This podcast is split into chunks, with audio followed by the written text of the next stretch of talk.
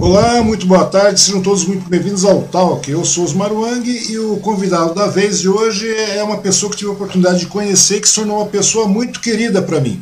Ele é padre, ele é pároco da paróquia de São Sebastião em Suzano, é uma pessoa engajada no dia a dia da igreja e tem uma visão bem ampla quanto aos horizontes, tanto da igreja quanto da sociedade. E hoje vai falar um pouco da sua trajetória, das ações sociais que a igreja promove, das missas nesse período de pandemia, nesse momento complicado. Também vai dar sua opinião pessoal sobre diversos assuntos e vai comentar seus planos futuros. Hoje eu tenho o grato prazer de conversar com Cláudio Tassiano da Silva Quirino, carinhosamente conhecido por seus fiéis como Padre Cláudio Tassiano. Seja bem-vindo, Cláudio. É um grande prazer ter você aqui, meu querido. Como vai você? Tudo na paz. Boa tarde, Wang. Boa tarde a todos que estão aí nos acompanhando na internet. Pois é, começamos mais uma, né? Eu falei, vamos conversar com o Cláudio nesse momento. Eu falei, pô, nada melhor que trazer uma pessoa que está engajada, que, além de tudo, tem trabalhando dentro da igreja, fazendo suas funções dentro da igreja, no dia a dia, que é uma situação bastante corrida, principalmente nesse momento de pandemia, né? Que você teve que fazer um reload todo na igreja com relação a isso aí, você teve que fazer toda uma mudança para poder acomodar essa nova situação, né? E além do que, agora você também ainda é colunista, né? Arranjou um tempinho para escrever, né? Todas as atribuições você ainda tira um tempo para escrever, né, Cláudio? Não, sem dúvida, sempre é bom, né, a gente partilhar alguma coisa, mais do que a gente sabe, do que a gente aprende, né? Pois é, verdade. A convivência, com o dia a dia. Com o dia a dia das coisas. Mas me conta uma coisa, eu já conversei com você aí a respeito da sua iniciação, né? Como é que você começou no seminário e tudo mais. Lá no Suzano Hoje, né? Mas muita gente aqui não conhece a história. Como é que você começou, Cláudio? Como é que veio essa vocação aí para se tornar padre? Certo. No finalzinho da década de 80, ali da metade para frente, eu era coroinha. Uhum. Fui coroinha. E a vida do padre sempre me chamou a atenção. O jeito, a forma de rezar, a forma de se expressar, o contato com as pessoas. E tudo isso foi tocando meu coração. Foi a partir daí que eu senti vontade, né, de tentar entender esse universo, né, esse universo religioso, a figura do padre, onde estudava. Então fui conhecendo, tendo encontro no seminário, vendo onde que era, como era, de que forma era. E a partir daquele momento eu fui fazendo vários encontros, né, a gente chama encontros vocacionais, para discernirmos um pouco, né, se há alguma identificação, se a igreja vê que, de fato, você tem sinais, né, de vocação.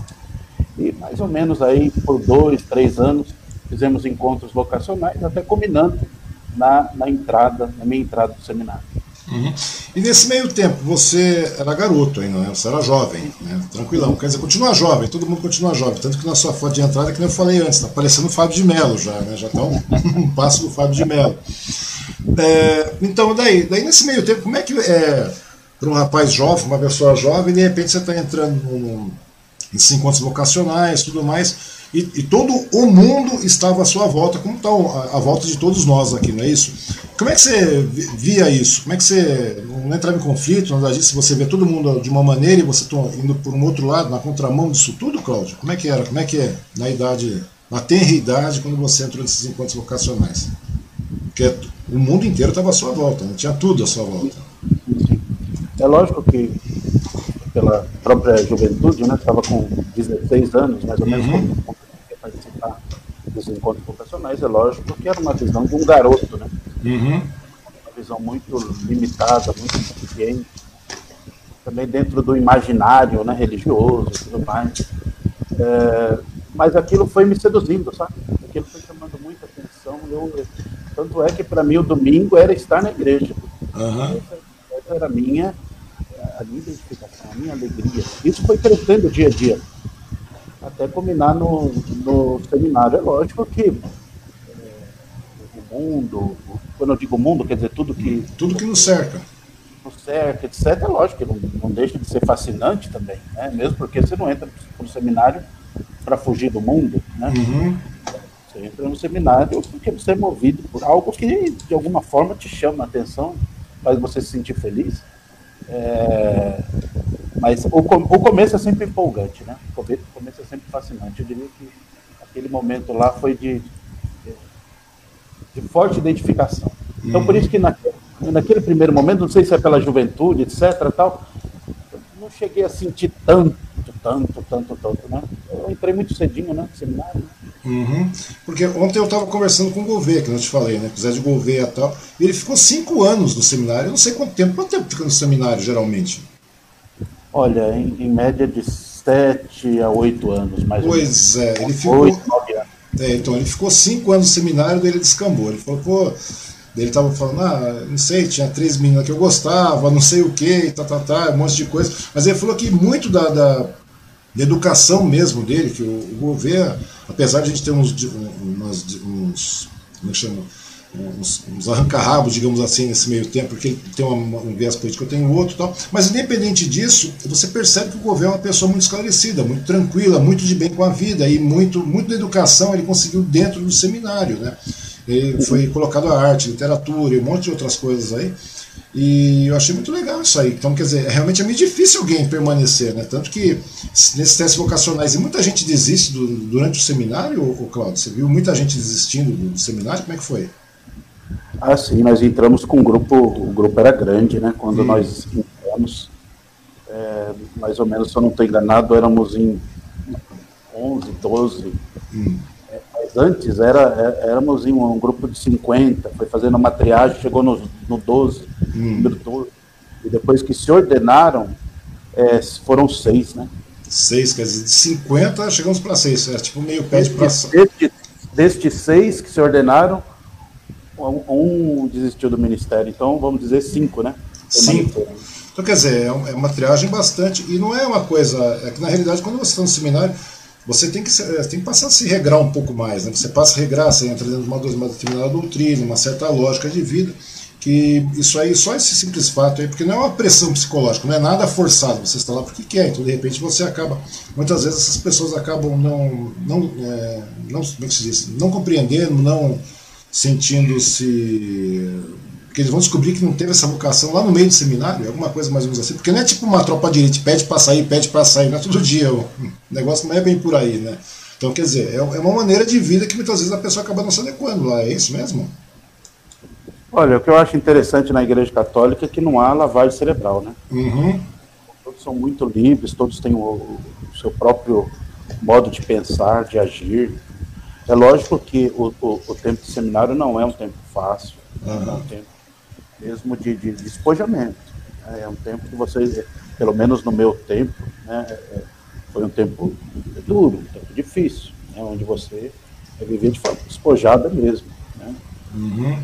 Então, quer dizer, a própria rotina do seminário, quando você estagia no final de semana, depois quando você vai chegando perto da ordenação, você indo para a paróquia, quer dizer, lógico, os desafios são muitos, e eu percebo assim que na verdade, a igreja e as pessoas que passam pelo seminário, eu acho que são preparados também para a vida, assim, né?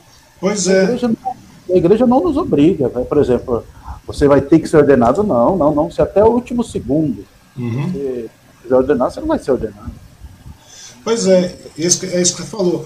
O legal é que não existe uma lavagem cerebral, não existe nada, porque hoje a gente vê muita, entre aspas, né, você deve falar, porque isso aí não chega a ser mais muito lado religioso da coisa, que parece que eles forçam a pessoa a isso, a aquilo, etc, e tudo mais. E eu não vejo isso na Igreja Católica, né?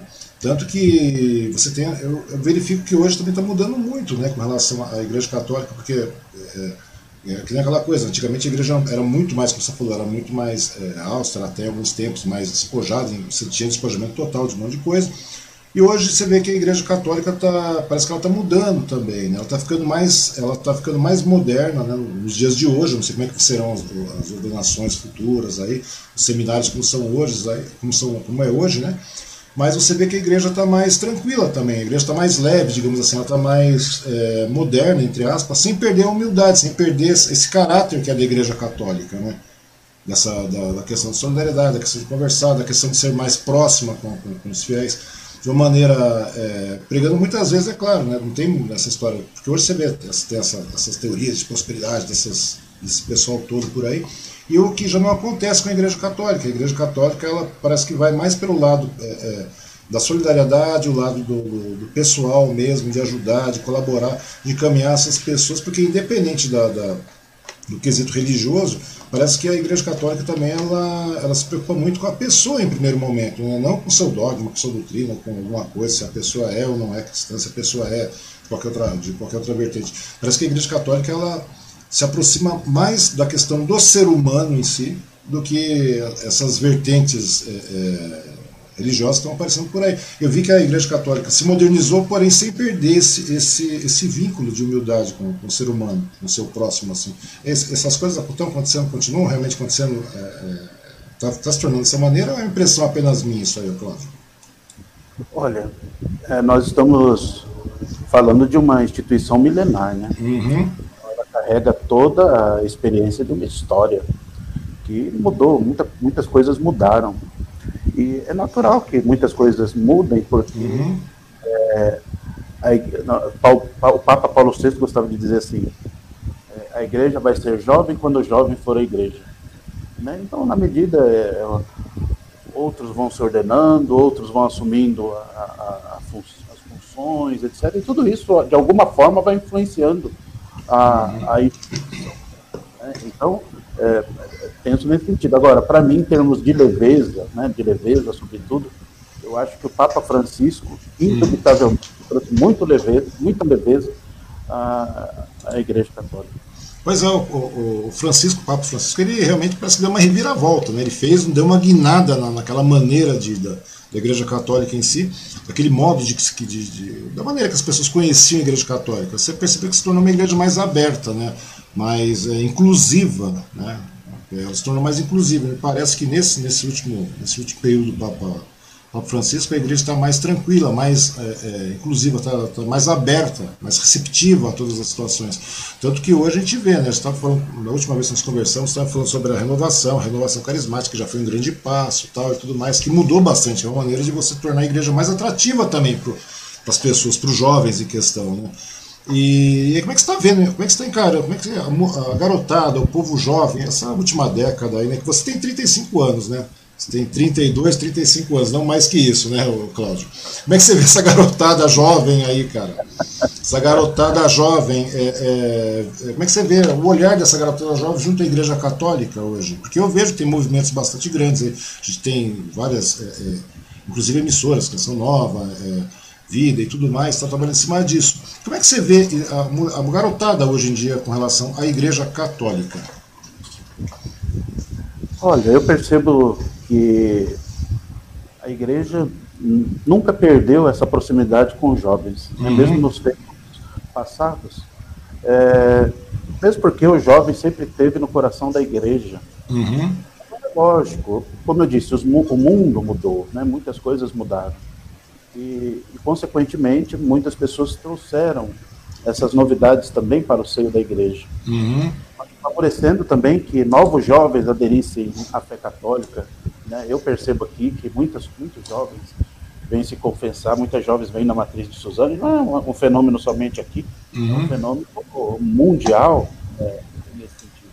Agora, é lógico, cabe a nós, né, também ter essa percepção, essa sensibilidade, e também falar a linguagem do jovem. Eu acho que isso é muito importante. Mas é algo que, graças a Deus, é um fenômeno muito presente. Pois é, eu vejo que... Você tem uma ideia, eu sempre acompanhava você, antes mesmo da gente conversar lá no Suzano Hoje, né, Hoje no Ar, e acompanhava você e tudo mais. Eu vejo que você, na realidade, é um reflexo dessa mudança, né, Cláudio? Você é um reflexo dessa mudança. Como eu estava falando, você tomou posse em 2016 na paróquia de São Sebastião, não foi isso? Na paróquia de São Sebastião. E daí logo de cara você já foi entrando numa conversa mais jovial, sem perder a humildade em nenhum momento, você sempre foi uma pessoa bastante humilde, né? E daí você consegue colocar isso aí, você já começou em rede social, você já faz uso de vídeo, você faz uso de não sei o que, você faz todos aqueles artifícios tranquilos, mas sem entrar no estrelismo, sem entrar... de uma maneira, digamos, deslumbrada e tudo mais, que a gente vê que acontece muito por aí, que, sinceramente, daqui a pouco você vê que tem alguns padres hoje que são tipo popstar, né? Estão lá de marinheiro, tem lá de cowboy, tem lá de não sei o quê, daqui a pouco tem querendo rezar missa em cima do touro e tudo mais. E eu vejo que você não é dessa maneira, você procura realmente trabalhar de forma pautada, sem perder o modernismo, né, entrando no modernismo, você está sempre moderno, de maneira tranquila, porém você continua sendo bem à frente. Então, quer dizer, para mim você nada mais é do que um reflexo dessas mudanças, né, porque como você falou, eu tinha 16 anos, hoje está com 25, né, 28, por aí, 30 no máximo. E daí, nesses últimos anos, aí você chegou a acontecer, Cláudio, nesse meio tempo você acabou trazendo essa juventude para dentro da igreja, né? Porque você vê, deixou de ser aquele padre sisudo, entendeu? Deixou de ser aquele padre... o pessoal tinha, em certa sorte, você falou, o povo ia confessar, daí o povo vai confessar, daí você vê aquele padre e tal, aquela coisa como se fosse uma eminência acima de todas as coisas, e não, e você, na realidade, você entra no mesmo patamar das pessoas, dos fiéis, do pessoal de hoje, né, da garotada, e você falou, todo mundo mudou, né, como é que você se sente aí sendo um desses padres, essa nova geração, porém sem rezar missa em touro, sem pular de cowboy, de não sei mais o que, porque é uma maneira bastante legal. Eu acho que você, trabalhando dessa maneira, você tem você encontrou realmente a maneira de conversar com o seu público, o Cláudio? Olha, a rede social, né, a internet, ela foi se tornou um pouquinho mais presente no meu ministério quando eu fui para a Catedral de Santana. Então, vamos por aí, mais ou menos em 2013, 2012, 2013, por aí, que eu vi essa necessidade, né, que eu vi que todo mundo tinha, né, eu falei, vou entrar também, muitos outros padres entraram também, então, nos primeiros 4 ou 5 anos, se alguém for olhar lá, tem muitos textos, muitas mensagens, né, que eu escrevia quase que diariamente, né, aí depois, aqui quando eu vim aqui para São Sebastião, muitas chamadas de missa, né? Mais chamadas de missa, chamadas para as atividades na paróquia. E, na verdade, a gente não tem que ter receio, a gente não tem que ter...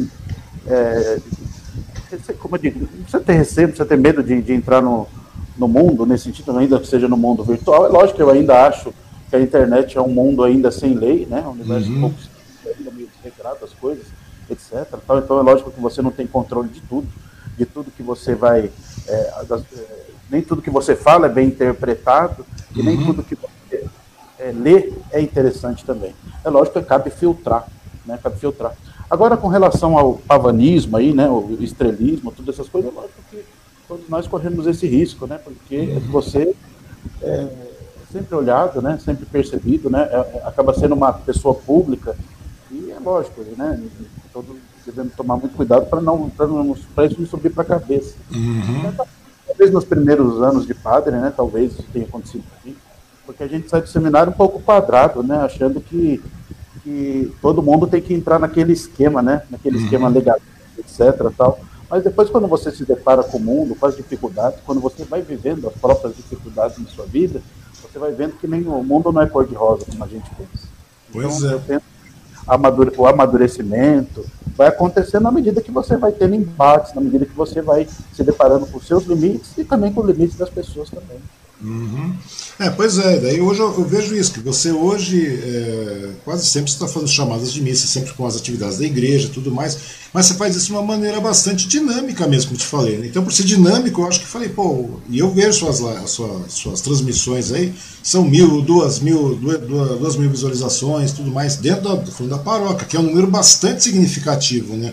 Daí eu fico falando, pô, o Cláudio ele arranjou o caminho certo para conversar com esse pessoal, tá? E você é uma pessoa contestadora. Não é que você seja uma pessoa contestadora, você é uma pessoa, digamos, você é uma pessoa realmente consciente das coisas que cercam, que estão à nossa volta, né? Não é porque a gente é padre, sou padre, então tem que ficar alienado ou qualquer outra coisa. Não. Você é uma pessoa que está praticamente antenada a tudo, tanto que eu, às vezes, eu estou escrevendo alguma coisa, estou falando da minha parte. Você entra, faz um comentário, digamos, bastante consciente, coisa que a gente, é difícil você ver hoje em dia, né, cara? Hoje em dia, e é mais incrível ainda ver um padre entrando, né, de uma maneira tão, dando opiniões a respeito de assuntos que teoricamente não fariam parte do seu métier, né, do seu dia a dia. Mas eu acho que, como você falou, a partir do momento que você você vê esses embates, vê tudo isso aí que você vai sofrendo durante o dia, durante as semanas, durante os anos, durante os meses, etc. Tudo mais, e você vai construindo você de uma outra maneira também. Quer dizer, você não deixa de ser padre, porém você se adequa a isso, né? Você começa a se moldar também para poder funcionar de uma maneira mais abrangente nesse novo período. É isso mesmo, Cláudio? Isso, a gente não pode viver numa bolha, né? Uhum. Por exemplo, querendo ou não, eu sou membro de uma instituição milenar, uhum. né? Então é muito fácil eu viver numa bolha e as pessoas, elas, no dia a dia aí, vivem as dificuldades, o desemprego, né? Tudo isso aí que não somente a pandemia aflorou, mas problemas que já se faziam presente desde muito tempo. Agora, é lógico que a gente sai um pouco da zona de conforto, né? Porque uhum. é fácil você só falar de igreja, Bíblia, a questão religiosa. É lógico que eu falar isso. Quando nós vamos um pouco para a esfera política, eu percebo que o nosso povo, o povo católico, uhum. não gosta. Não gosta do padre que fica falando de política, politiqueiro, o povo não gosta. Isso eu percebo claramente. Agora, por outro lado, às vezes nós também temos que ser voz daqueles que não têm voz. Sim, né? É exatamente isso que eu quero falar. Porque a gente vê que você é uma pessoa que óbvio, você é uma pessoa que está atenta, você é uma pessoa antenada, você está a par do que está acontecendo no meio político, tudo mais, você tem uma visão bem mais clara do que muitas pessoas por aí, né, nesse período de polarização que nós vivemos. Mas eu vejo o seguinte, eu vejo que é aquilo que você falou, nós temos que dar voz àqueles que não têm voz. Uma das funções da igreja é essa, né, realmente, porque tem muita gente desassistida, muita gente, não só em vulnerabilidade social, tudo mais, mas tem N escalas de vulnerabilidade, e a igreja está à disposição disso, né. E hoje eu vejo que você, dessa maneira como você chega até as pessoas, eu vejo que através dessa moldagem que você fez, você acabou se tornando aí, você acaba trazendo, você consegue ter um acesso maior a isso. Então, quer dizer, eu acho que é bem isso que as pessoas precisam mais hoje em dia, ter um padre mais atuante, ter uma igreja mais atuante, não é a igreja apenas no âmbito sacerdotal, daquela coisa toda, da doutrina, de tudo mais, mas realmente para trazer, para poder fazer um benefício social, trazer um bem para aquela determinada pessoa, para o bem coletivo, aquela coisa toda. Eu acho que uma das funções da igreja é essa, não é só, vamos fazer a missa, etc, etc, etc, porque eu vejo que você tem uma preocupação bastante clara com relação a quando você faz suas chamadas de missa, você faz chamada para as missas de cura, de libertação, você vai fazer uma missa em prol das pessoas que estão desempregadas. Tudo isso aí também, além do que, é um acalento social que você motiva essas pessoas também a irem para frente. Acho que a função da igreja, do padre também, é essa. Não seria também esta a função do padre, Cláudio? Olha, quando a gente fala em padre, né, a gente pensa em pai, né? É. Qual pai é indiferente à dor do filho, ao sofrimento de um filho? E as pessoas, elas se aproximam de nós, às vezes, de uma forma que elas, de uma forma assim tão confiante, como talvez elas não conseguem ter essa proximidade, por incrível que pareça, com um membro da própria família. Então a gente sente, de fato, né, as dores, as dificuldades, os desafios, os problemas, preocupações. É isso que eu ia te perguntar. Tem muitos casos que chegam para você que não chegam nem para a família, não é verdade? Tem muitos casos, porque você faz atendimento, tudo mais, todo dia você está atendendo, apesar das missas, você começa com missa o quê? 7 horas da manhã, 8 horas? E daí ultimamente, no domingo começa às 7 da manhã. Uhum. Na semana nós priorizamos a missa do meio-dia e das 19 horas, né? Uhum. Então, daí no domingo você tem um festival de missa, começa às 7 da manhã e vai até às 18, às 19h30, 19 horas a última vez. A última missa às 19 horas, não é isso? 7, 9, 10 e meia, 4 e meia, 18 e 19 e 30, né? Pois é, e nesse meio tempo você está atendendo o povo também, não é verdade? Sua vida realmente está regrada dentro da igreja, sua vida, porque então você acaba recebendo você acaba fazendo muito atendimento, né? De maneira pessoal até, em situações onde essa pessoa nem com o pai falou, como você falou, né?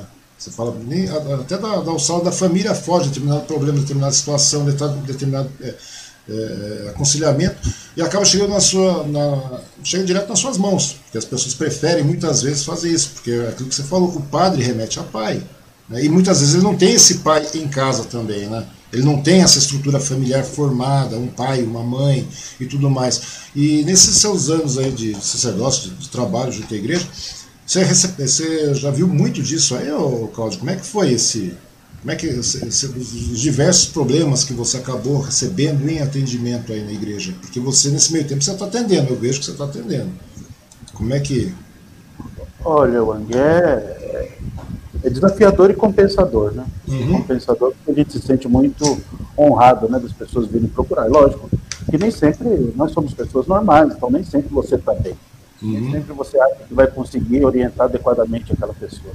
Nem sempre você vai conseguir atender com um sorriso no rosto, sendo simpático, uhum. Mesmo porque, né, tem o cansaço, o pior cansaço não é o físico, né? O físico você deita um pouquinho e já tá bem, é um cansaço psicológico mesmo, uhum. Né? Então, quer dizer, eu posso dizer que as pessoas, uma grande parte das pessoas vem nos procurar, não é para trazer soluções ao presente, né? As pessoas vêm nos procurar para justamente partilhar as suas dores, as suas dificuldades. Exatamente, é isso que eu ia falar. E como é que você se sente nisso? Porque você falou, nem sempre, você é um ser humano como qualquer um, né? Você deu uma tropeçada, você bateu o dedão no pé da mesa ali, você vai, né? Você pode até não soltar lá, mas você vai dar aquela agonizada, porque dói. Você está num dia cansado, você trabalha, nem todo dia você está bem, nem todo dia. E tem aquela coisa toda, né, Cláudio? Daí como é que você faz para encarar isso aí? Porque o cansaço vem. Isso aí, durante todo o dia você trabalha, atende, você recebe problemas, você acaba, as pessoas tomam a tua imagem como mentor para uma orientação e tudo mais. Isso aí realmente, como você falou, você acaba não tendo nem sempre o mesmo pique, porque você cansa, né? E como é que você faz para lidar com tudo isso, com todo esse tempo? Porque o seu dia é desde manhã até a noite. Você está todo dia na missa, todo dia você está correndo, todo dia você está atendendo.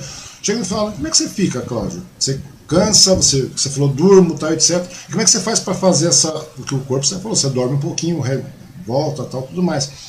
E como é que você se restaura para o dia seguinte, para um novo dia desse embate? Porque todo dia é um embate diferente na sua vida, não é verdade? Uhum. Não, sem dúvida. Para mim, penso que sustenta a gente, não que sustenta. Penso que é a oração, a amizade e a família. Esses três pontos, penso que são fundamentais para todos nós. Todos nós deveríamos encontrar na família um pouco...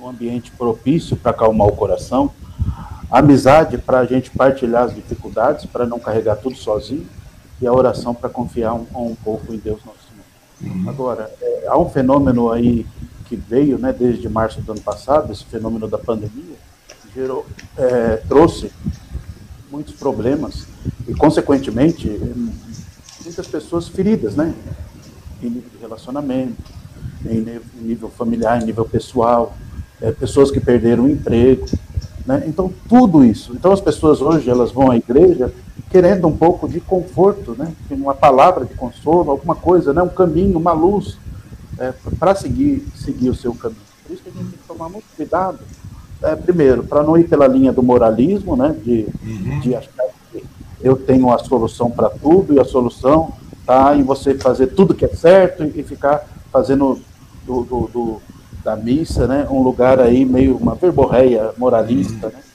ou mesmo uma questão mágica, né, como se você tivesse superpoderes, alguém passasse embaixo dos seus braços e fosse lá curado, né, a gente sabe que não é meio assim, lógico que todos nós sonhamos com resoluções rápidas, né, mas a gente sabe que a vida não é assim, a gente tem que suspeitar tudo aquilo, toda aquela pessoa que se diz iluminada, que acha que tem solução para tudo e para todos, só não tem para si mesmo. Então a gente tem que tomar muito cuidado com isso. Pois então, e a gente vê isso acontecendo com uma frequência enorme, né? As pessoas, às vezes, devido à questão do seu desespero pessoal, elas acabam caindo nesses embustes, digamos assim, não é verdade? Porque, é aquilo que você falou, tem o fulano, abre os braços, passa por baixo, pega uma toalhinha, não sei o quê. Não é assim, eu acho que é aquilo que você falou, você tem que desconfiar de tudo isso, porque muitas vezes a solução está com você, é claro, você tem a sua fé, você tudo mais, mas eu acho que muito parte disso aí, de uma orientação racional, né? Porque apesar de, além de tudo, eu acho que a fé é uma coisa racional, não é verdade? Claro. E quando você... E nesse sentido nós temos que ter a cabeça no lugar, as pessoas não têm que seguir o padre, não tem que me seguir, não. Mesmo porque se eu me seguir, vai se perder. Porque o centro mesmo, o perfeito, é Cristo Jesus nosso Senhor. Ele é a referência, ele é a cabeça, ele é o coração de tudo. Ele é o sentido. Né? Por isso que é bom a gente ter muito claro isso aí. Né? Eu bato na tecla. Por Cristo e em Cristo. Sempre, sempre nele e por ele. Todos nós somos falhos, não tem como a gente ficar... Ah, eu acho que tudo bem, você tem... Porque tudo é uma questão. Eu consigo ter uma boa orientação com você, apesar de muitas vezes você pode até não estar num dia tão tranquilo, com suas tarefas e tudo mais, mas você sempre vai me orientar para um lado legal. É um lado bom, entendeu? Não é um lado irracional, é um lado racional da coisa. Eu acho isso muito legal hoje, né, dessa maneira como você se porta, né? Tanto que você sabe que eu sou um cara bastante cético e tudo mais. E tem um detalhe, né, o pessoal que está assistindo, tem bastante gente assistindo aqui, padre. Poxa, dá uma olhada, um momentinho só, vamos dar uma olhada. Se me perdoa, vou ter que tirar o óculos, porque eu não consigo ler. A Fátima Mendes, Deus abençoe muito, padre Cláudio Tassiano, boa tarde. A Marília Santos Andrade, está nos aplaudindo.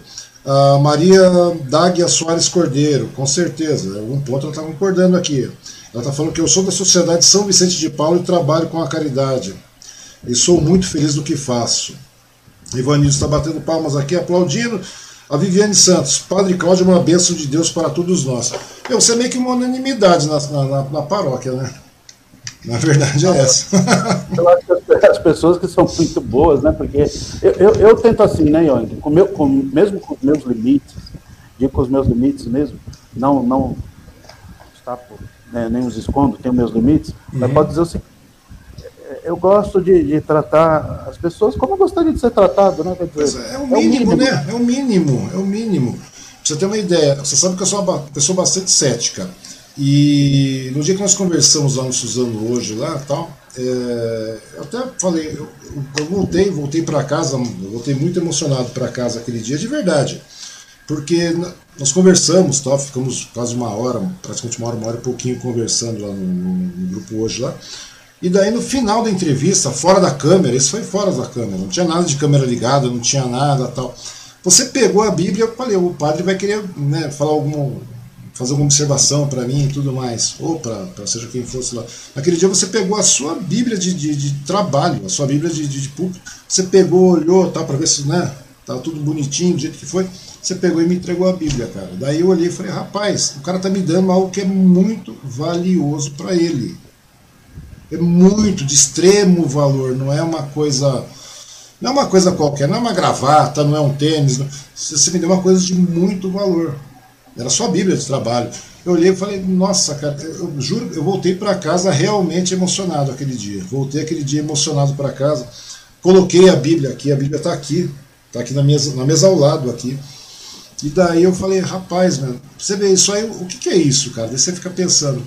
Pô, a gente nunca tinha se visto pessoalmente e tudo mais, mas isso aí o que é? Nada mais, nada menos que demonstração de carinho, de afeto, de amor, de solidariedade, de prestação ao próximo, coisa que você vê que não acontece hoje nas pessoas. Essa doação, o fato de você doar algo tão importante, é como se fosse uma doação pessoal da sua parte para mim.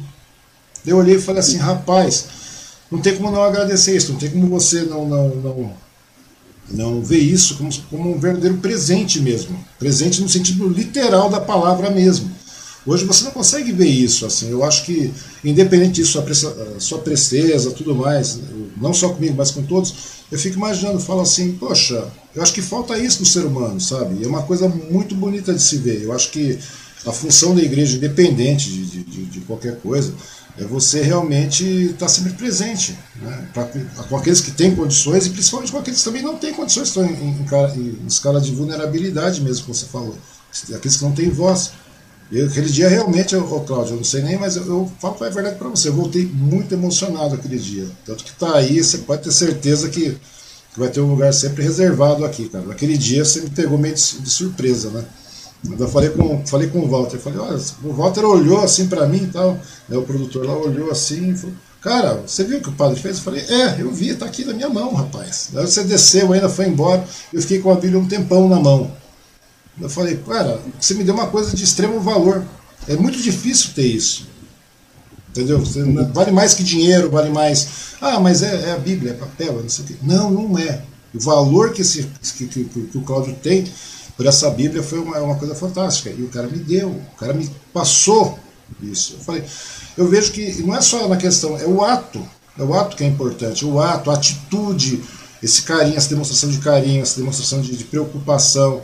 Eu acho que é o que está faltando isso, e eu acho que você encarna muito bem isso. Eu acho que você, como padre, como pároco da São Sebastião aí, eu acho que você encarna muito bem isso, você representa muito bem isso, coisa que a gente acaba não vendo de maneira, por aí. Eu vejo essa humildade, essa simpatia, essa presteza nas demais pessoas. Eu acho isso muito bom. Eu acho que se toda igreja, no sentido literal da palavra, tivesse seus representantes dessa mesma forma, eu acho que funcionaria muito melhor. Acho que as pessoas estariam no melhor caminho, não é verdade? Não sei, é a maneira que eu penso. É simples. Penso que o que eu faço de que não é bom, o que é de ruim, eu acho que é culpa minha. Agora, o que eu faço de bom, eu acho que tem muito a ver com tudo que eu recebo das pessoas, né? As pessoas têm tanta paciência, têm tanta compreensão, não é fácil. Eu às vezes fico olhando as pessoas aqui e falo, nossa senhora, a gente celebra às vezes no ano aí quase que 200 missas, vamos dizer assim, ininterruptamente, né? Todo dia. E as pessoas têm a paciência de ficar ouvindo, me ouvindo, pelo amor de Deus, essas pessoas já vão para o céu automaticamente. Agora, não é muito diferente do que a gente recebe das pessoas, né? Eu acho que isso eu sou muito grato, porque por onde eu passei, por onde eu tive a oportunidade, as pessoas foram muito gentis, foram muito boas. Eu nem sempre correspondi à altura, porque, como eu lhe disse, eu tenho minhas falhas, meus limites, minha fraqueza, etc. Tal, mas uma coisa é certa. Uhum. Assim como um jornalista, assim como um médico, assim como um advogado, há profissões, vamos entrar nesse campo, que a gente tem que gostar das pessoas, né? Porque é muito estranho a gente gostar da pessoa, cuidar da pessoa sem gostar, né? Sem gostar, né? E penso que quando você faz o esforço, por exemplo, um médico, vou dar um exemplo aqui de um médico. Se o médico conseguir, mesmo no seu cansaço, né, no limite de suas forças, quando ele consegue olhar para o paciente com carinho, eu tenho quase certeza que ele já está ajudando aquele paciente. Pois é. E, de certa forma, naquele dia eu me senti assim, me senti muito agraciado, de verdade mesmo. E eu vejo que você continua fazendo isso aí no seu dia a dia, né? E agora, como você voltou, né, é um assunto que a gente tem que tirar a pauta, né? Eu vi que você mudou a forma de celebrar as missas, tudo mais, você começou a fazer online, depois você começou a trabalhar de uma outra maneira, agora as missas estão abertas, né? Isso, só que no pessoal espaçado, tudo mais, os festas estão separados, com mais distanciamento. E como é que ficou? E como é que tá sendo? O pessoal está encarando ainda esse negócio? Porque naquela época nós conversamos já faz o quê? Alguns meses, uns 3, 4 meses, por aí que nós conversamos, uns 3 meses. Esses 3 meses aí, o que mudou? O pessoal está aceitando melhor a missa nesse novo formato, porque nessa situação atípica que nós estamos vivendo aí, padre? Como é que está sendo a situação? Os fiéis estão compreendendo ainda isso aí? Porque vacina nós não temos até o momento para poder normalizar um pouco mais isso aí.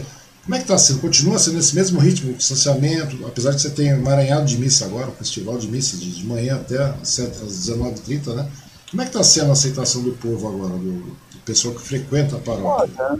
Olha, gradativamente, a participação tem sido interessante. Nós estamos tentando mais prudência, né? Mais prudência significa porque tinha um abraço da paz na hora da missa. Hoje em dia não se faz mais, né? Hoje eu percebo que as pessoas participam da missa e algumas, grande parte delas termina a missa e já vai embora. As pessoas sempre gostavam de ficar ali conversando, não que não tenham, continuam, mas eu percebo que há uma parte que participa e já sai mesmo, né? Acabou a missa e já sai. E depois, uma outra coisa, às vezes eu nem quero celebrar online, né? Tem hora que você quer celebrar só com aquele público que está na igreja, né? Mas você fica 1, 2 dias sem transmitir a missa, já recebe recado, padre, o que está acontecendo? Não vai passar mais, etc. Tal.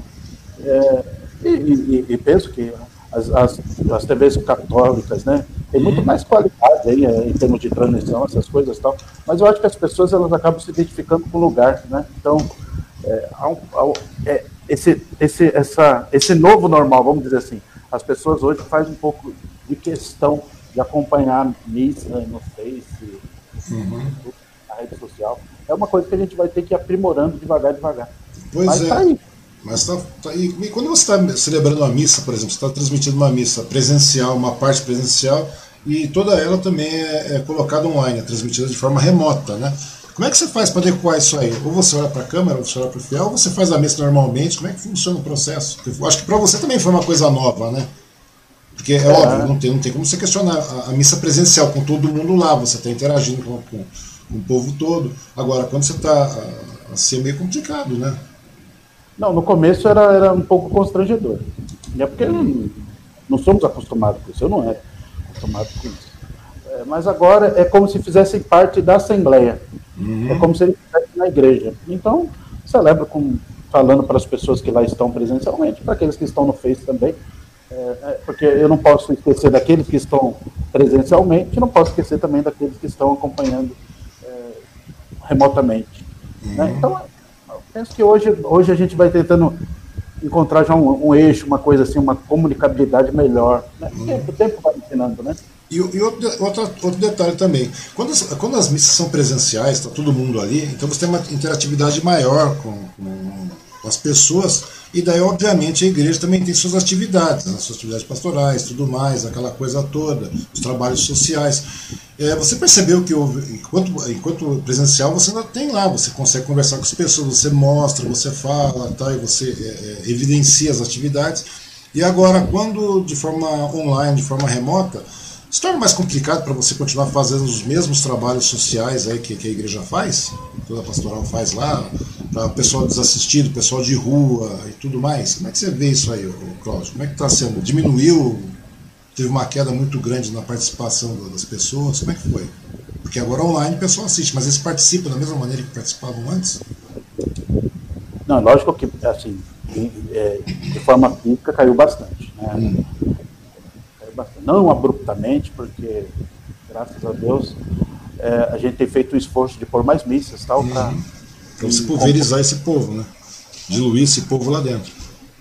Mas, em termos de procura, aumentou muito, nossa senhora. Uhum. Não sei se é pelo fato da igreja estar no centro, mas desde roupa, pessoas pedindo roupas, cestas básicas, ajuda, orientação espiritual, problemas na família, depressão, tudo mais. Eu digo assim, que eu não dou conta, né? Porque quando eu chego para celebrar, se bobear, todo dia, de domingo a domingo, tem alguém querendo falar, né, comigo, né? Então, quer dizer, mas eu penso que é o momento, é a situação que todos nós estamos vivenciando. Então, mas mesmo assim, né, nesse meio tempo, como você falou antes disso, o problema social sempre existiu, porém a igreja sempre trabalhou de maneira efetiva também, nos seus trabalhos sociais e tudo mais, para arrecadar porque tudo isso aí também, existe o trabalho da sociedade, né, que participa da igreja em prol dos menos favorecidos, dos mais necessitados, e é isso que eu estava querendo falar para você. Porque hoje diminuiu realmente o fluxo de pessoas dentro da igreja, tem um pessoal assistindo online, tudo mais, muitas pessoas também deixaram de assistir, e assim por diante, participar. Isso aí afetou diretamente o trabalho das atividades da igreja, assim, junto na questão das ações sociais. Na perspectiva social? Na perspectiva social, Cláudio? Olha, graças a Deus, quando há necessidade, as pessoas são muito generosas, viu? Muito generosas, né? Pessoas simples que doam alimentos, né, etc, tudo mais. É o que eu digo, não há o que reclamar, né?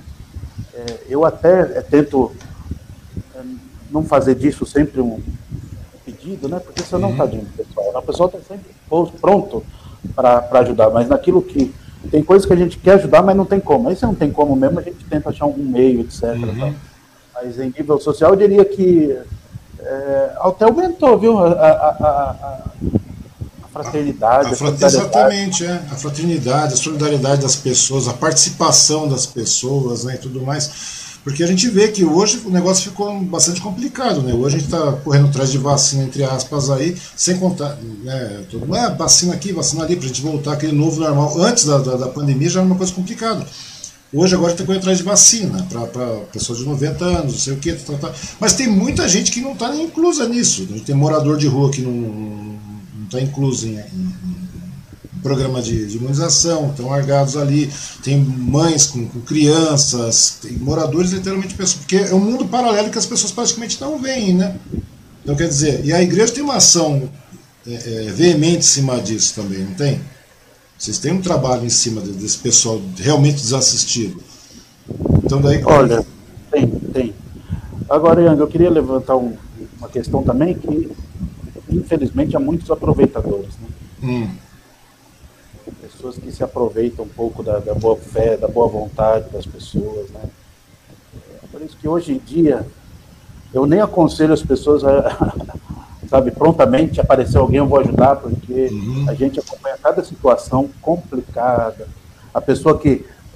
teve um caso aqui, né? Um fulano apareceu lá pedindo comida, e um casal de idosos sempre ajudava.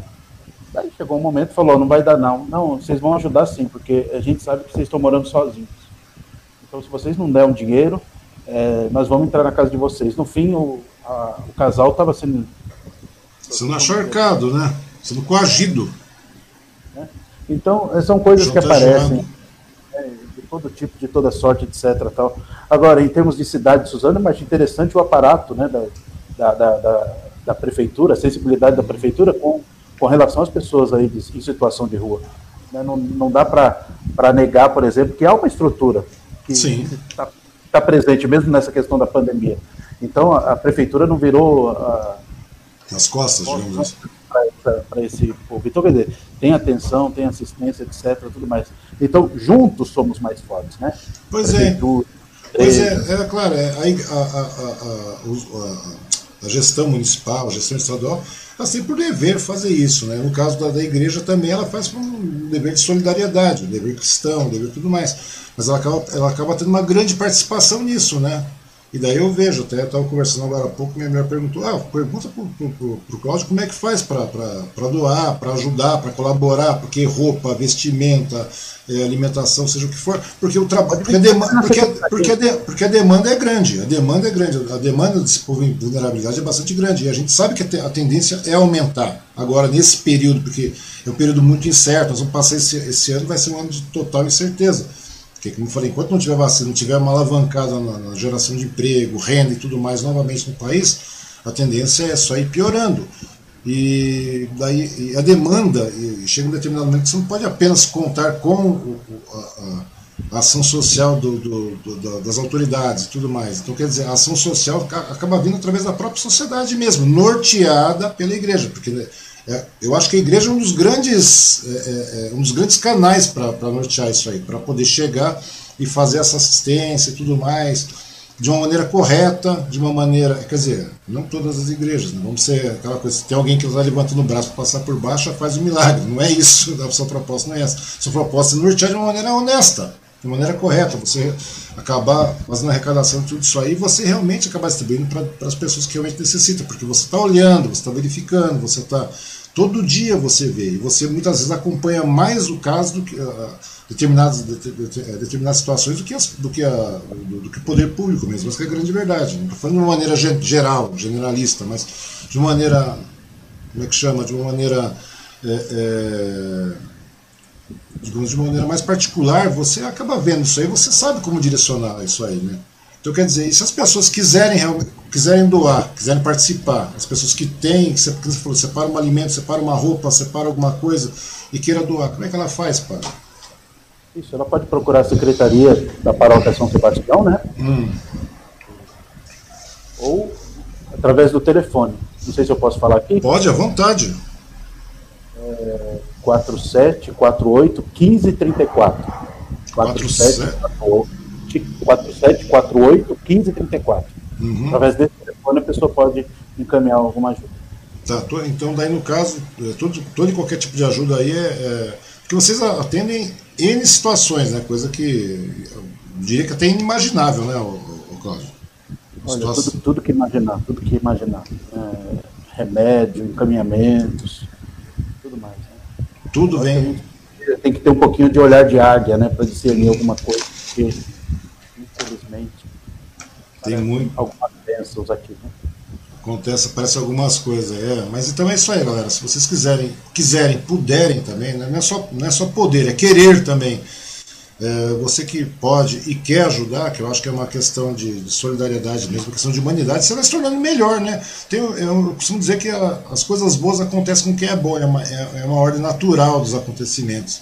Então, quer dizer, acho que se você tem condições, vai lá, ajuda, colabora, e a situação vai ser bastante difícil para muita gente. E tendo, né, tendo a igreja, no caso, vamos falar da paróquia de São Sebastião, vamos pegar o nosso quintal, vamos cuidar primeiro do nosso quintal aqui.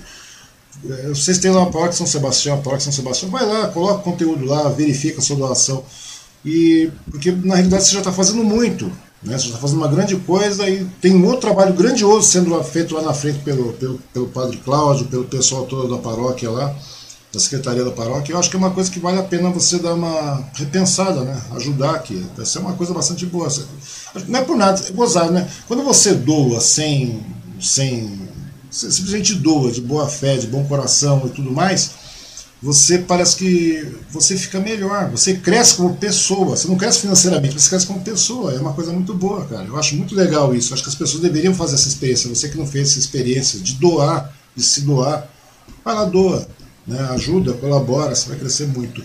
Continua chegando os recadinhos aqui, o padre Cláudio, deixa eu ver aqui, o padre Cláudio, é sempre muito, a Natália Graciliano, Padre Cláudio é sempre muito atencioso conosco, sempre tem uma palavra de conforto para o nosso coração. O Flávio Silva, boa tarde Osmar, boa tarde Padre Cláudio Tassiano, grande Flávio Silva. O Célio Faiolo está assistindo, a Edneia Vitorino está dando boa tarde. Quem mais está chegando aí no YouTube? A Kátia Duarte, eu assisto direto pelo Face e também ouço pela rádio. Como sou grupo de risco, preciso evitar ir no presencial. E as missas online foram primordiais nessa pandemia. Você vê, né, aquilo que você falou, né, Cláudio, a missa remota se tornou realmente, muitas vezes, uma válvula de escape para esse pessoal, porque eles não podem mais fazer muita coisa, né? Enquanto a gente normalizar isso aí, as pessoas com grupo de risco aí, quer dizer, a missa presencial realmente é uma saída, né, para as pessoas poderem entrar em comunhão, poderem, né, ter um contato maior com a sua religiosidade, com a sua fé, com as suas premissas aí, quer dizer, por isso que eu falo que não havendo a missa online, você deixou de fazer, você não fez uma, não fez duas, o pessoal já cai de pau em cima de você, cadê a missa? Não é isso? Mas vem cá, falando em cair de pau, uma pergunta, você já sofreu algum tipo de, já teve problemas aí, né, nesse período que você é pároco aí em São Sebastião? Você já teve algum problema assim, sofreu alguma ameaça, alguma coisa, já te chamaram de, sei lá, de qualquer outra coisa? Porque dá essa impressão de que todo padre, ele tem um lado meio de opositor. E não é assim, oposição, seja politicamente, seja... Você já sofreu alguma dura aí, alguém já ameaçou você, alguma coisa, já passou por algum apuro nesse período que você ficou você está como pároco aí em São Sebastião? Olha, graças a Deus eu não tenho que reclamar, não. Tem que reclamar por quê? Porque recebe muito ou porque não recebe? Eu não tenho que reclamar porque eu não recebo, não estou lembrado. É lógico que a gente passa por situações embaraçosas, né? Não, porque... Mas eu posso dizer assim, mas dentro de um universo normal de equilíbrio, etc. Tal, Agora, de ameaça, essas coisas, não estou lembrado. Rapaz, eu tô falando isso porque eu vejo hoje, cara, eu fico vendo aí, né, uma vez eu até comentei com você por alto lá, eu fico vendo aí, por exemplo, a gente vê pessoas, a gente vê padre em São Paulo, que na pastoral de rua, do pessoal de rua do Lancelot lá, o cara foi ameaçado, o cara é ameaçado constantemente porque o cara está trabalhando em prol do pessoal de rua, tudo bem. Mas eu fico imaginando, porque a gente chega em um determinado momento aqui que as pessoas falam, pra gente ser uma pessoa pra frente, moderna, liberal, feliz, não sei o quê, demora muito tempo. Agora, pra você ser um opositor, ser não sei o quê, é muito rápido. Basta você ter, né, se tornar quase que um opositor, é muito fácil. Basta você ter bom coração e querer ajudar todo mundo. Mas o correto não é você ter bom coração e querer ajudar todo mundo? Não é uma inversão de valores isso aí? Você chega a determinado momento e vem falar uma coisa dessa, rapaz? Ah, claro, nós estamos vivendo uma época no Brasil muito estranha, que eu acho que a própria história vai julgar esse momento. Porque é uma coisa complicada, a partir do momento que você parece que ter bom coração e querer ajudar o próximo, ser solidário com o próximo, parece que isso aí já, em muitos casos, nesses extremismos que vivemos, parece que virou uma coisa completamente errada. Né? Falou assim, porque tornar um cidadão de bem demora muito, mas para fazer um opositor é muito fácil, é só ter bom coração e querer ajudar o próximo. Não, mas é o básico. Qual é o mal de se praticar caridade, praticar a solidariedade para com as pessoas? Eu acho que pelo fato das pessoas hoje, grupos de pessoas que sofrem muito, né, diante da precariedade, da própria condição de vida, etc. Tal, nasceram aí muitas pessoas quase que como se fossem heróis, como se fossem resolver todos os problemas do Brasil rapidamente. E aí as pessoas colocam a sua esperança no ser humano e depois, em pouco tempo ficam desiludidas, né? Então, por isso que esse papel de herói, a gente tem que tomar muito cuidado, não ter esse papel, nem dar esse papel de herói a político nenhum, a religioso nenhum, a ninguém. Eu penso que herói é aquele pai de família que trabalha, sustenta sua família, que trata bem os seus.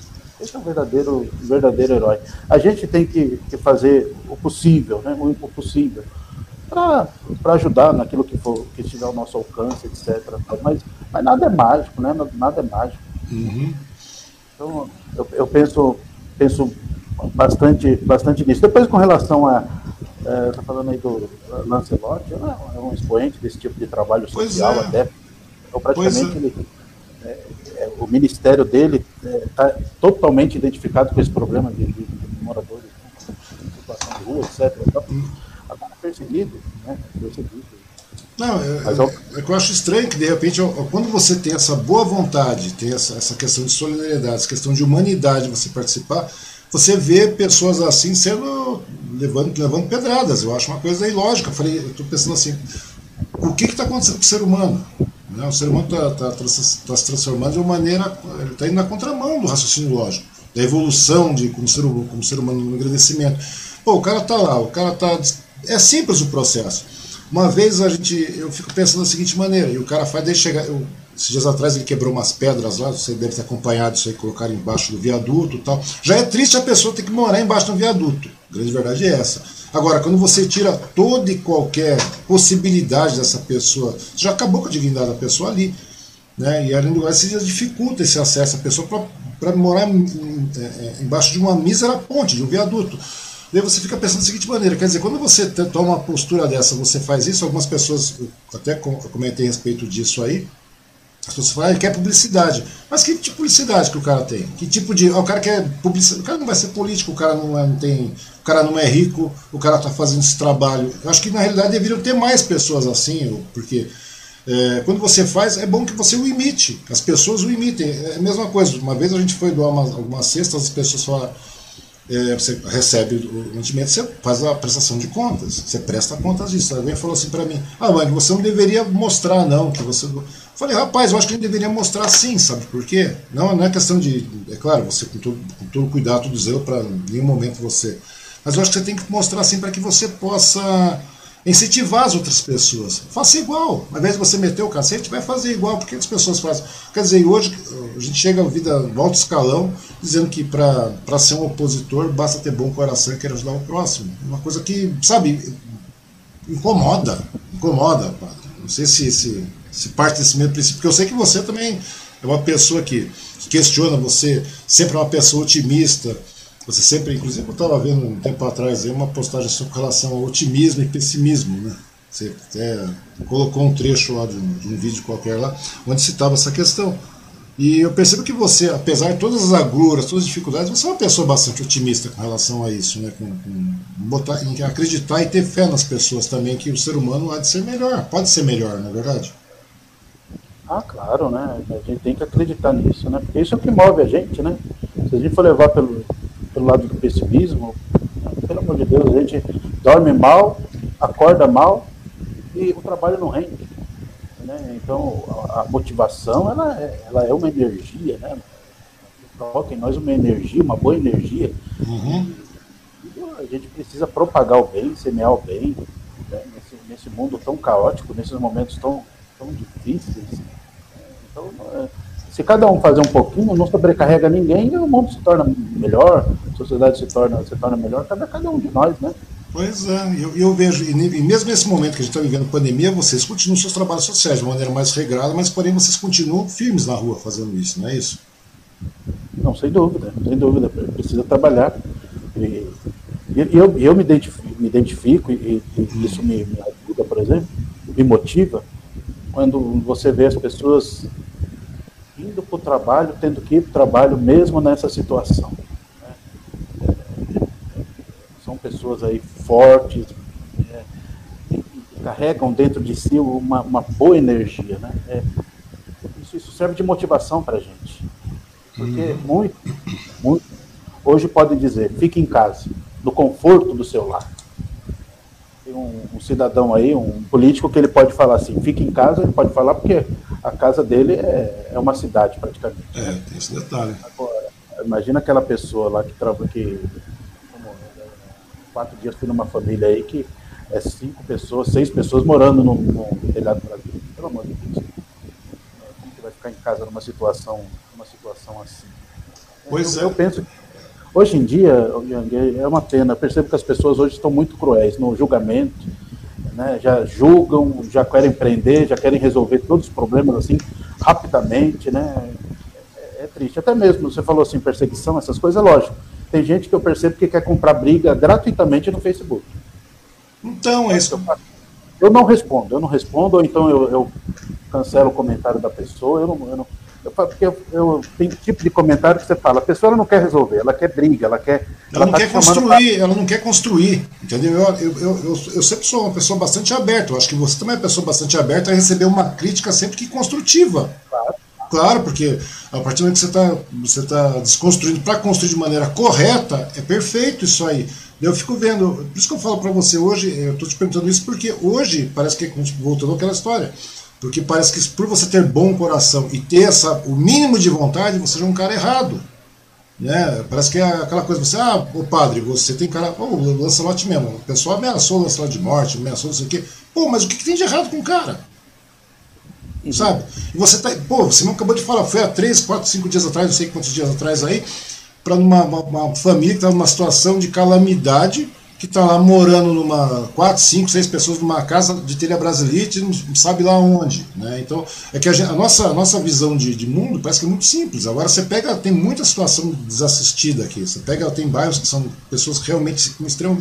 Quer dizer, é um universo que as pessoas parece que não enxergam, e esse momento a igreja é de vital importância para isso, a solidariedade que a igreja promove, que a igreja traz, que a igreja motiva os seus fiéis a colocarem em prática, essa solidariedade também.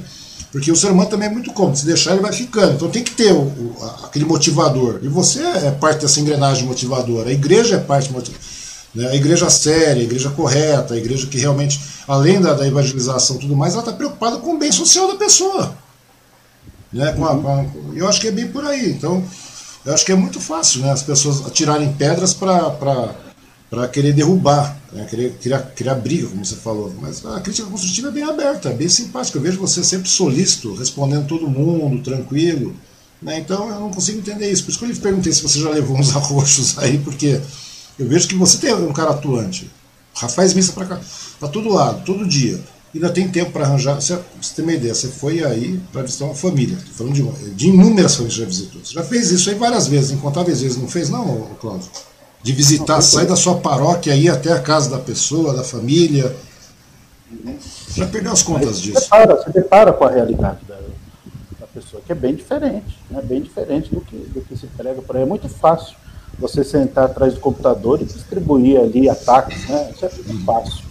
Né? Agora, o difícil é você estar lá, né? Pois é.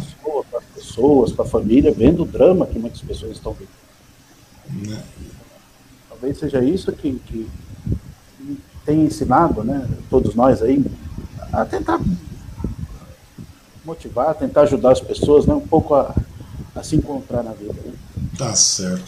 Bom, deixa eu só passar rápido, eu sei que daqui a pouco você tem missa também.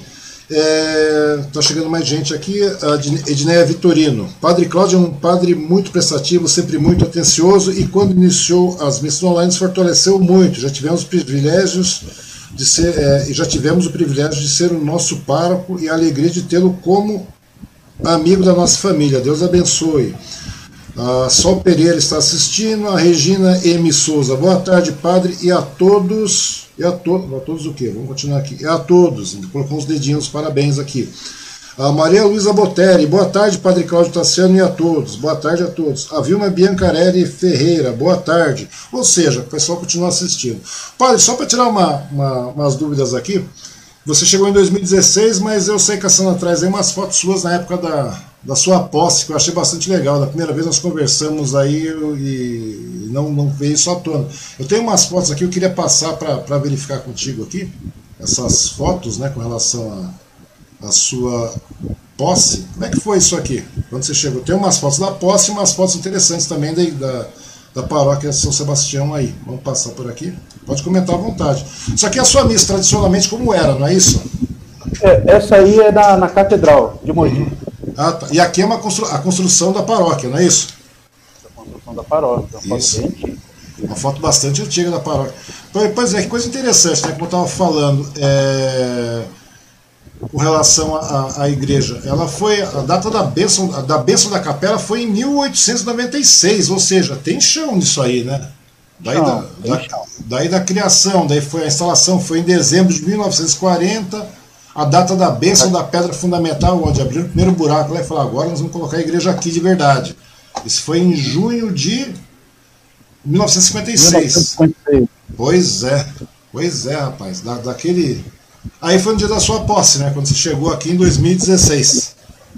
Uhum. E aí, como é que foi essa sensação de você tomar posse da paróquia, ser o pároco da igreja, da paróquia aqui de São Sebastião? Como é que foi essa realização? Como é que você sentiu? É uma nova etapa, né? Uma nova história, né? Um novo momento na minha vida. Me senti muito honrado, né? Lógico que ali... Naquele momento você fica um pouco perdido, né? Porque eu não conhecia muita gente ainda, tal, né? Conhecia alguma paróquia que eu estava. Uhum. Mas na São Sebastião não conhecia quase ninguém, né? Então eu estava um pouco... Uhum. Ali com o coração de um lugar que você deixou, já tentando aí conhecer essa nova realidade. Uhum. E como é que... Eu entendi positivamente.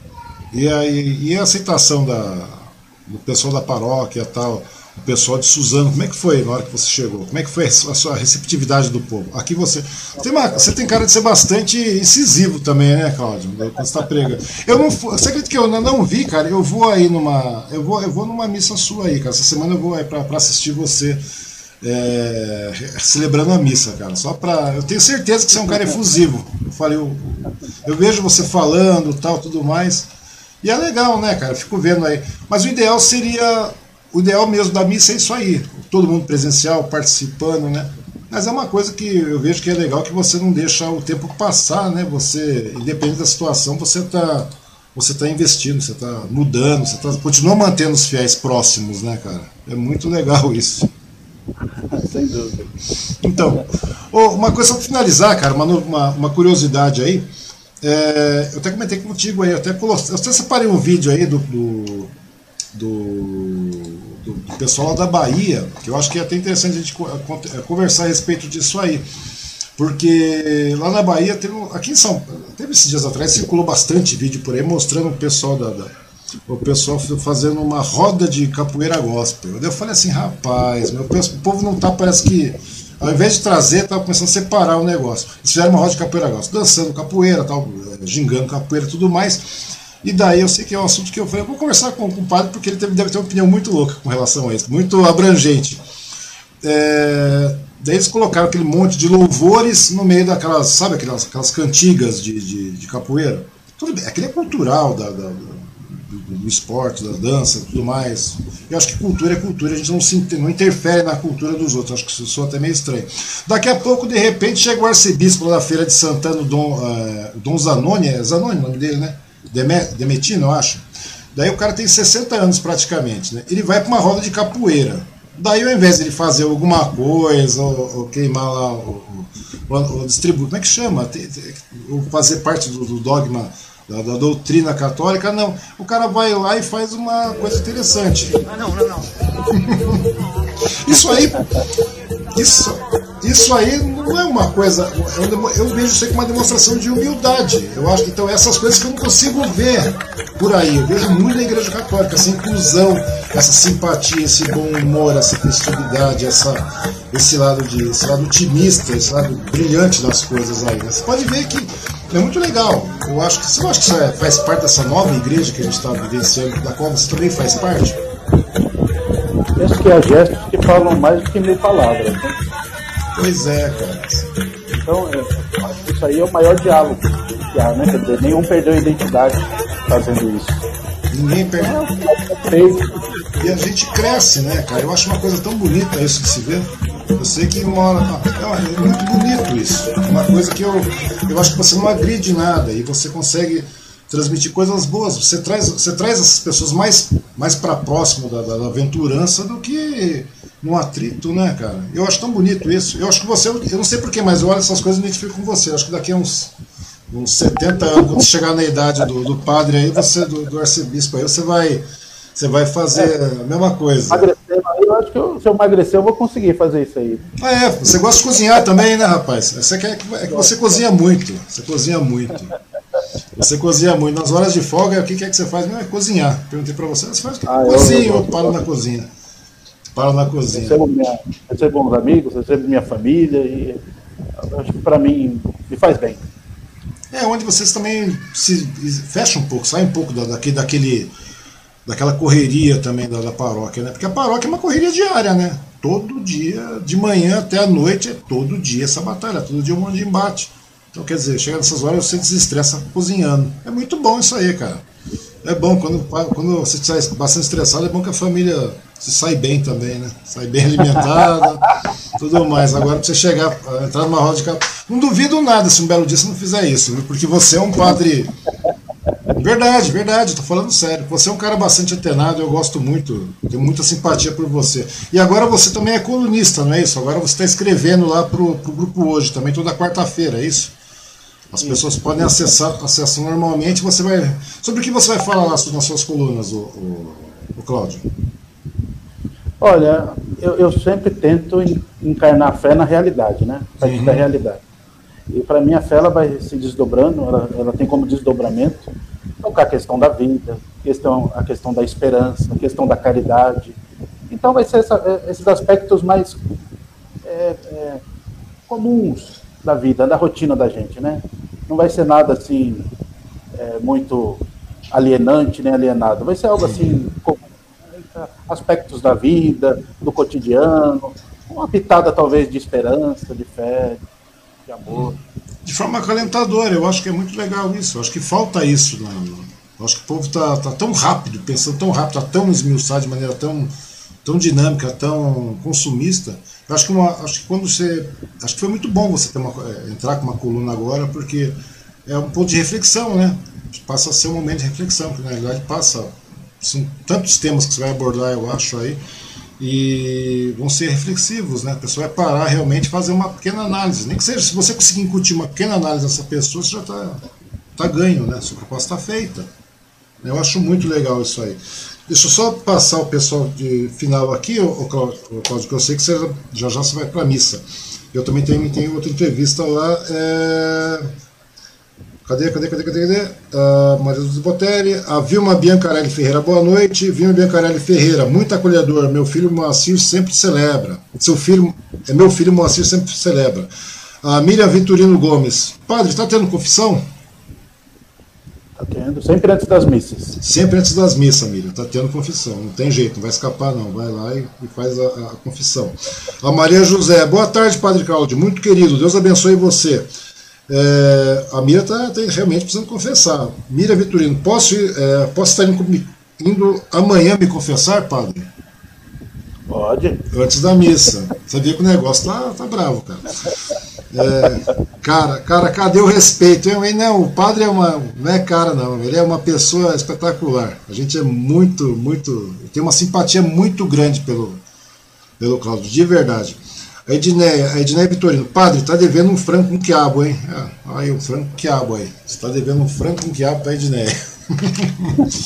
Mas mesmo assim, sabe que o cara é uma maneira carinhosa de conversar, é a mesma coisa, eu acho que você tá acima, a pessoa do Cláudio tá acima de qualquer simetria aí, de verdade. Você tá acima de padre, você tá acima de qualquer...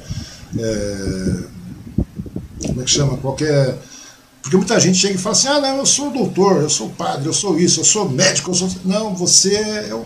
Sabe, você é o Cláudio Tassiano, não é verdade? É uma pessoa como todo mundo, é uma pessoa de...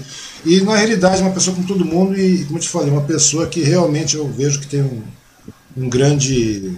um grande carinho mesmo pelo que você faz. Eu, de verdade, fico realmente muito contente. Não estou puxando o saco, não. A gente não está ganhando nada com isso. A gente só está realmente conversando. Eu acho que é muito importante as pessoas da cidade realmente começarem a conhecer, não só as pessoas da cidade, mas quem estiver vendo, conhecer a pessoa do Cláudio. Eu acho que ele está além de padre, acima de tudo, acima de ser padre, ele é um ser humano, que realmente sabe como as coisas funcionam, né? Que hoje em dia é uma coisa tão rara, né? A grande verdade é essa. Se tem um cara, esse cara é você aqui em Suzano também. Um dos caras de Suzano é você, padre Cláudio. Verdade tua. Não, é verdade mesmo. Padre Cláudio, de verdade, eu agradeço demais a sua participação. Eu sei que está corrido, eu sei que já era para a gente ter conversado antes. Eu acho que a gente vai conversar, querendo ou não, nós acabamos aí sendo meio que colegas de trabalho, aí, entre aspas, né, de redação aí. Eu agradeço demais a sua participação mesmo, obrigado pelo seu tempo, pela sua disponibilidade. Daqui a pouco tem missa, você já tá se preparando aí, daqui a pouco o pessoal vai bater na tua porta e chamar. Novamente eu agradeço a sua participação, agradeço a participação de todo mundo que está nos assistindo, que vai nos assistir, né? E daí eu queria deixar agora suas considerações finais para esse povo todo aí, ó. Padre Cláudio. Eu quero agradecer o convite.